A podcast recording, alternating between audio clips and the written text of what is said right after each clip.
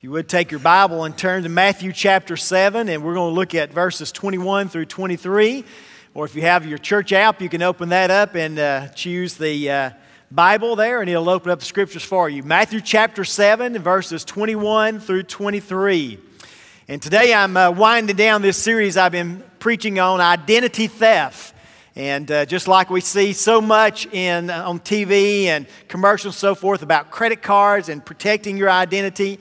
And so we've been looking at that about our identity in Christ and how that Satan wants to steal our identity or make us think that we're somebody that we're not but today we're going to look at identity protection. How do we ultimately know that when we stand before the Lord, our identity is secure and certain, that our identity has been protected, and that we know that when we stand before the Lord, that He will know who we are and we will know who He is beyond any shadow of a doubt.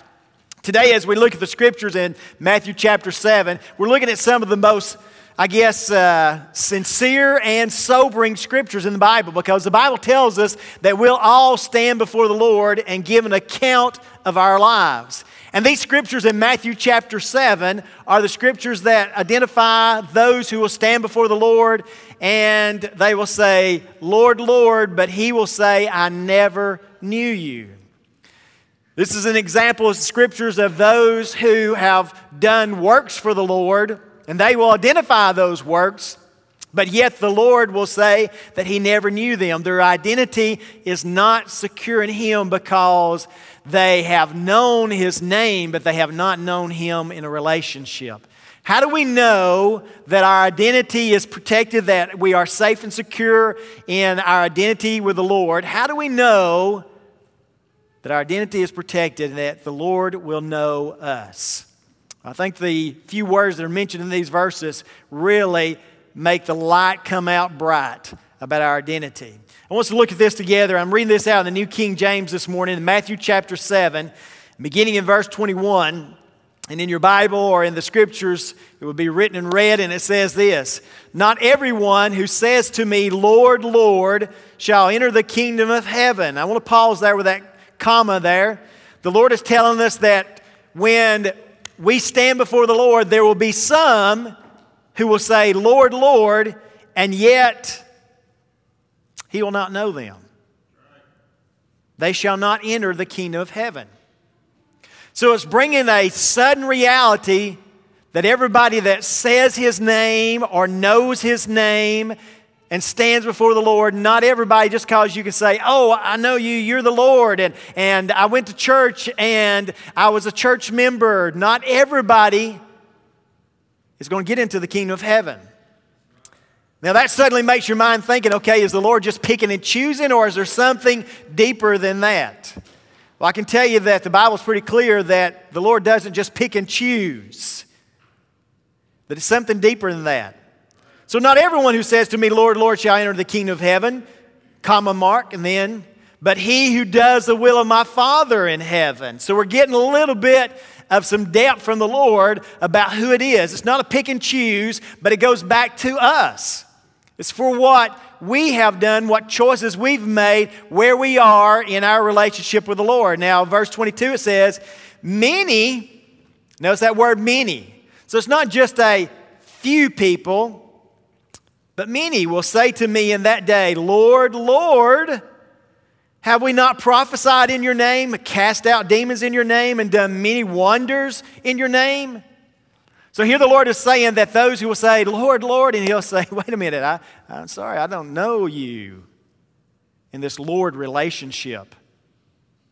And they say, wait a minute, Lord, we, we've cast out demons, we've done mighty works, we've prophesied in your name, we've done some wonders, we've done a lot of great things in your name. Look at what, basically, Lord, look at my list here of all the things I have done in your name and for you. Verse 23 says, Then I will declare to them, I never knew you. And when it says, I never knew you, the Lord is saying there was never, ever a point in your life that there was a relationship established between me and you.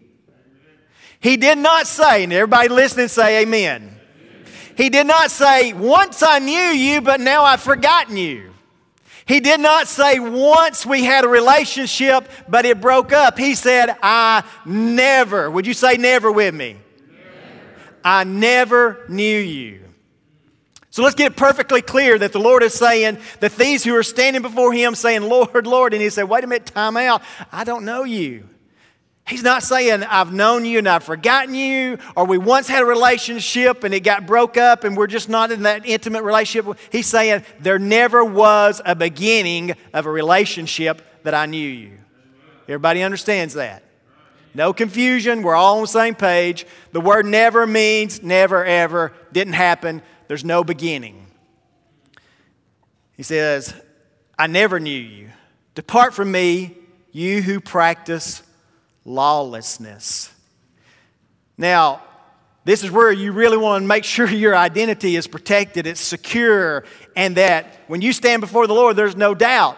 So, how do we know that if some people who have this list, and, and I can imagine that some people right now in this service may be thinking, wait a minute, if they had this list of prophesying in His name, casting out demons in His name, doing all these things in His name, and they say, Lord, Lord, like they know who He is, if they're not going to get into heaven, is my chances shot down too? How will I know my identity is protected? How will I know that I will get into heaven? Here's the first thing that's got to be true about your life you must know the Lord intimately. Did you catch that? Now, wait a minute, preacher, you just said that he said, I never knew you, and they're acting like they knew him and you're saying we got to know him. So, what's the difference? It's that word intimate. You must know the Lord intimately. The word that was used when the Lord said, I never knew you, there are several times in the Bible, and I don't have time to cover all those, but there are multiple times in the Bible where the Lord talked about his sheep follow him and that he his sheep hear his voice and they know him and he knows them. There's various scriptures in the Bible that talk about this knowing relationship with the Lord, and he used the word gnosko. The reason that word in the Greek language is very important is the word gnosko is translated know, but it means more than just I've heard of your name, or I know what your name is when I see your face. The word gnosko is a word that means intimate knowledge to the point that it can even be translated about a sexual relationship.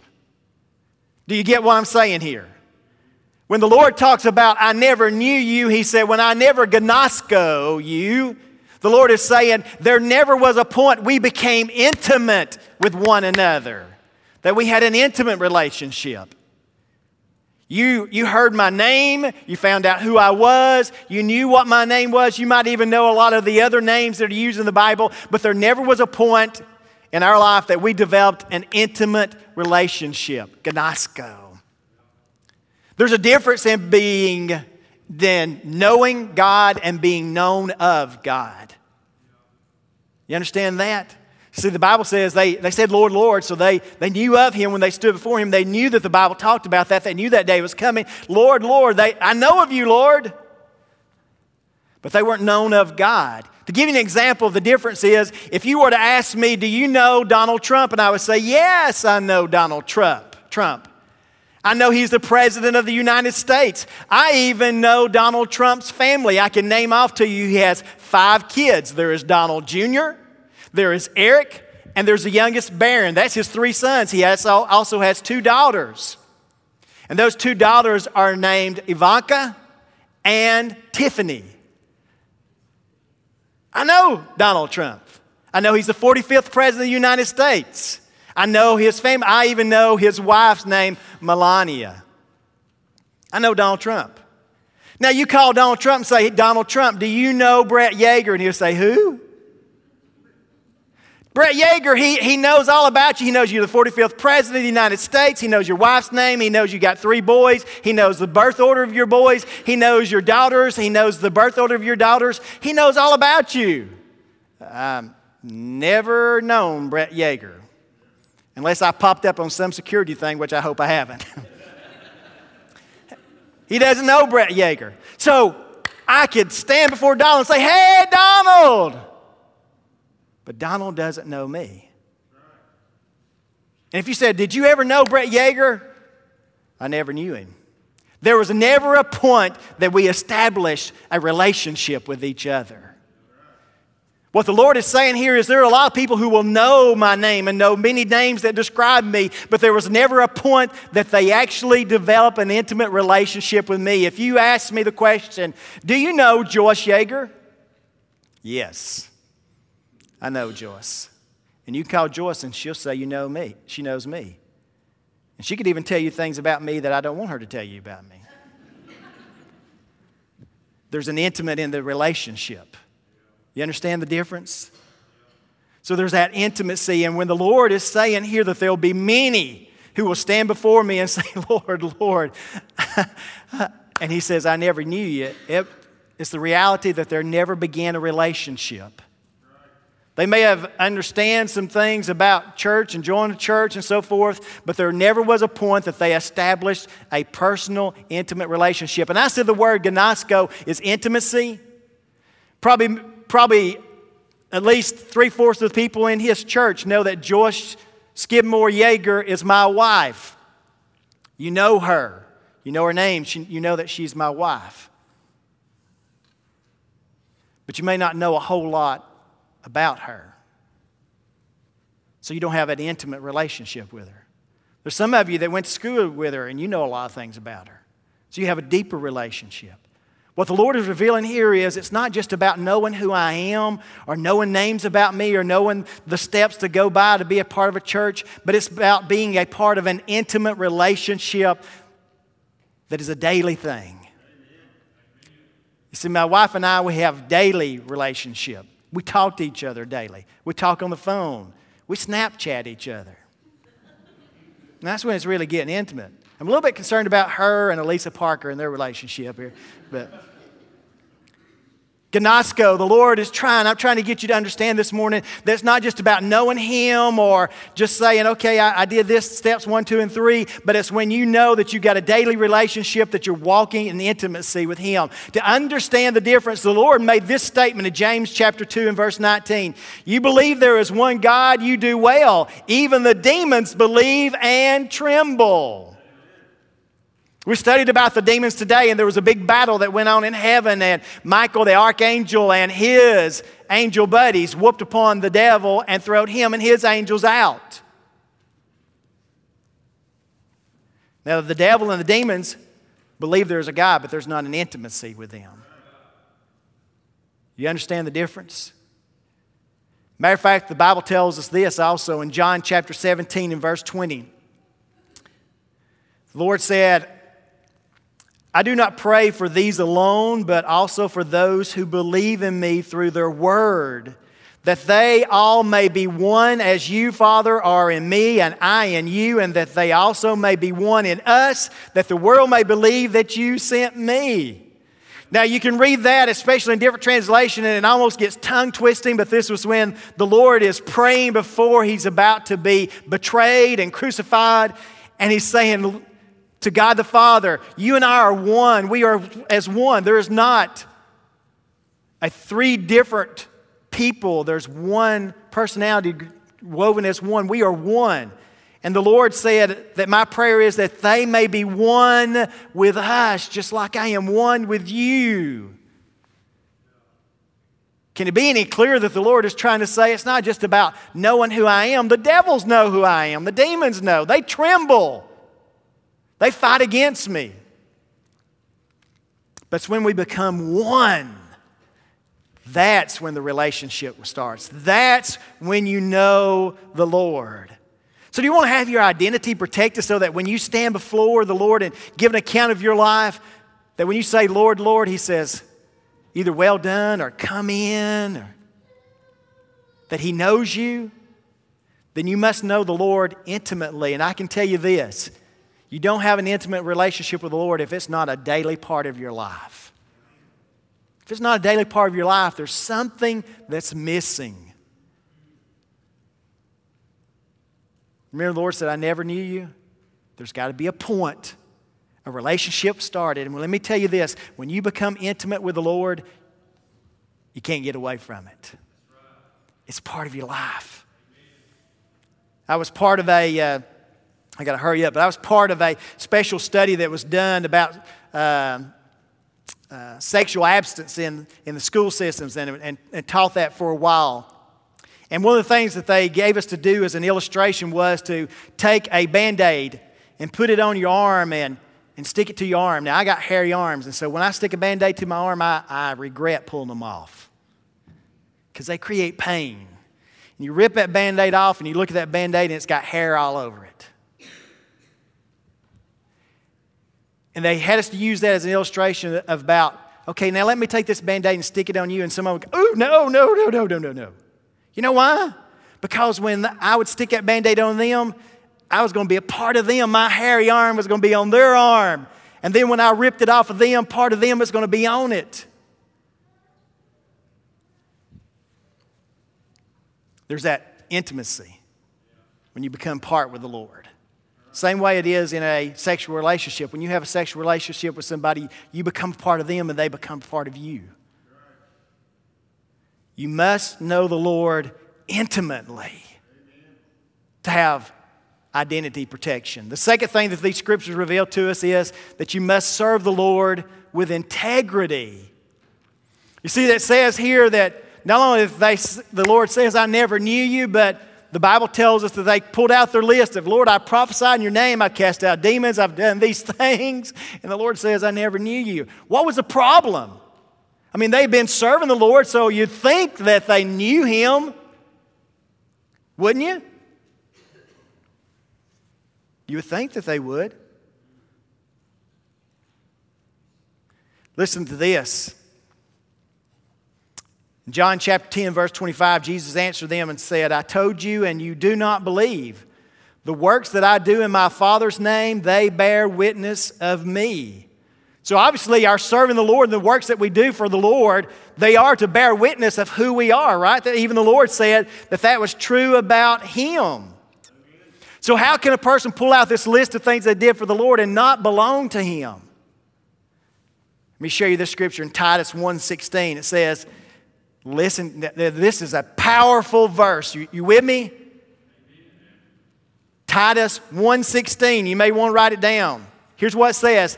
They profess to know God. That's pretty clear, isn't it? They profess to know God, but in works they deny him. Being abominable, disobedient, and disqualified for every good work. You know what the Lord is saying? That there are those who say that they know me. They profess to know me, is what that verse says, but in their works they deny me. Was it the fact that they weren't doing anything?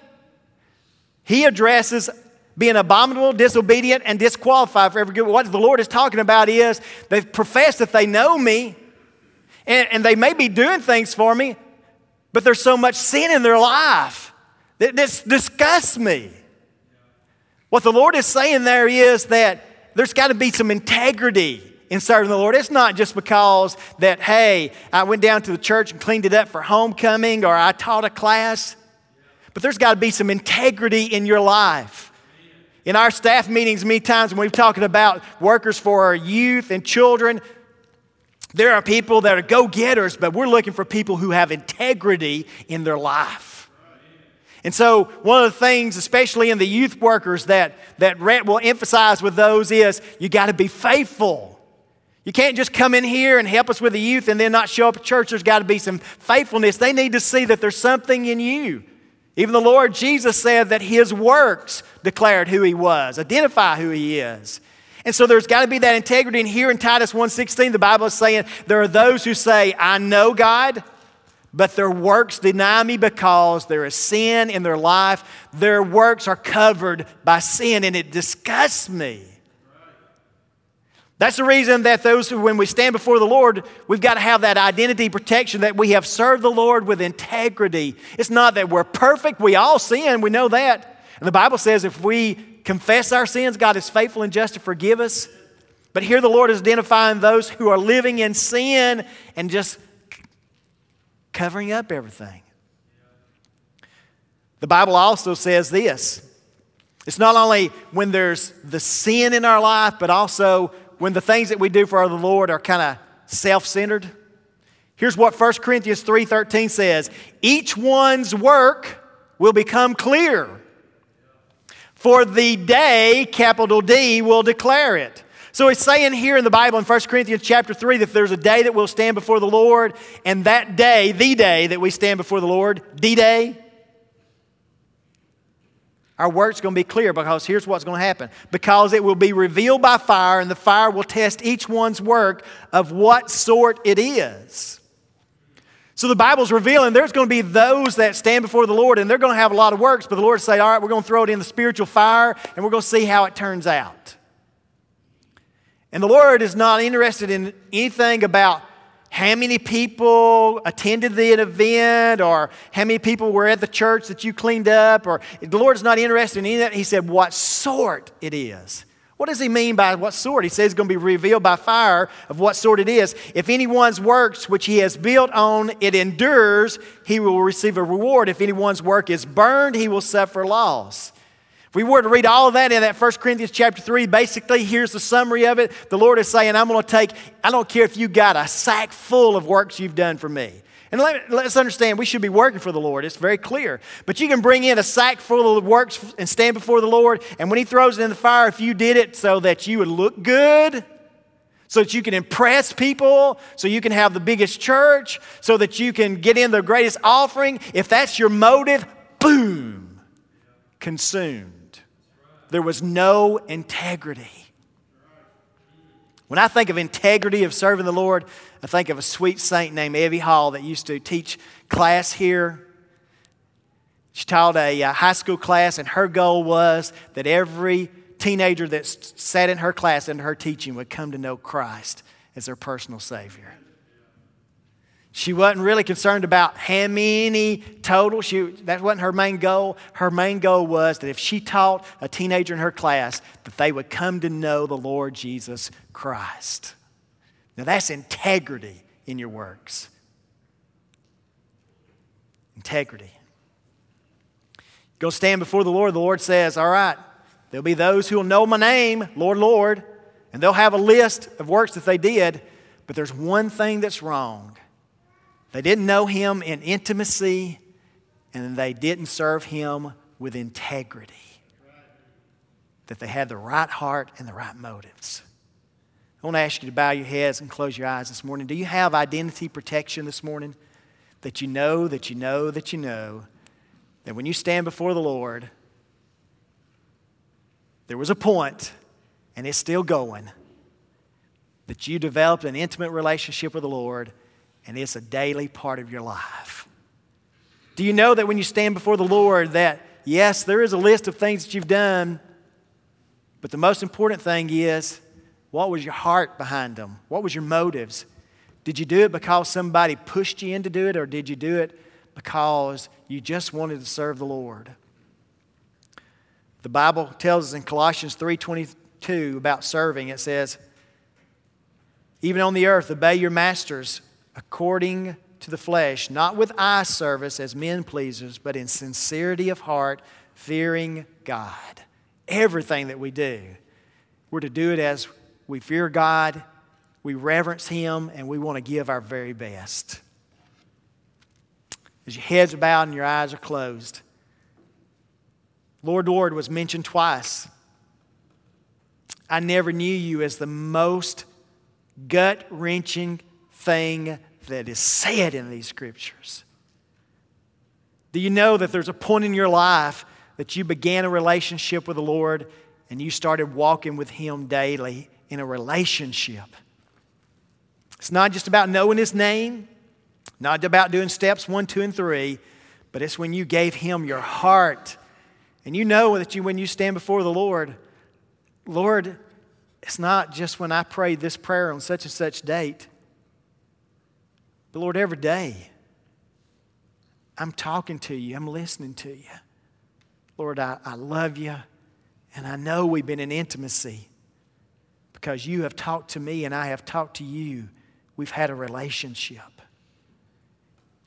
If that's not part of your life, something is missing. And is there a zeal in your heart to serve the Lord? not to make an impression on somebody else and not to do it because somebody pressured you into it, but you just have a heart to see people come to know the Lord and that the Lord's place would be represented as a place of honoring Him. You're doing it with the right heart and the right motives. This morning, if you're not 100% sure that you've started a relationship with the Lord, I want to invite you to pray this prayer silently in your heart right now. Dear Lord, today, I want to know you. Want to start an intimate relationship with you. For some men, that may seem a little strange, but what the Lord is saying, I just want to be buddies, close buddies, your best buddy, your best friend. I want to be your pal that you lean on. I want to be the one that you miss if you haven't talked to him lately. That's who I want to be with you. If you've never had that point, would you this morning just say, Lord, I want to know you. And I want to know that today, on September the 3rd, 2017, I started a relationship with you. And there ain't going to be no, you never knew me. Today, I'm going to start walking with you daily, talking to you, listening to you. Lord, I accept you as my Savior. I believe and I receive. Today's the day. And while nobody's looking around, if you prayed and nailed down your salvation, start a relationship with the Lord, you really meant it when you said that prayer, I want to praise the Lord for you. Would you just slip up your hand and say, Pastor, I prayed that prayer? Started that intimate relationship today. There ain't going to be no doubt in my mind. Today's the day. Did you do that? If you did, would you just raise your hand right quickly? Maybe you already know that you're a Christian. Maybe even talking about serving the Lord has stirred some things about what your attitude has been, what your approach has been serving the Lord. And you want me to just pray that you really put your heart and your soul with the right motives and have a passion to serve the Lord. Pastor, would you pray for me? Would you just slip up your hand? Yes, thank you. Lord, I thank you, God, for those who are open and honest today. Lord, I believe that there probably was some that were scared today.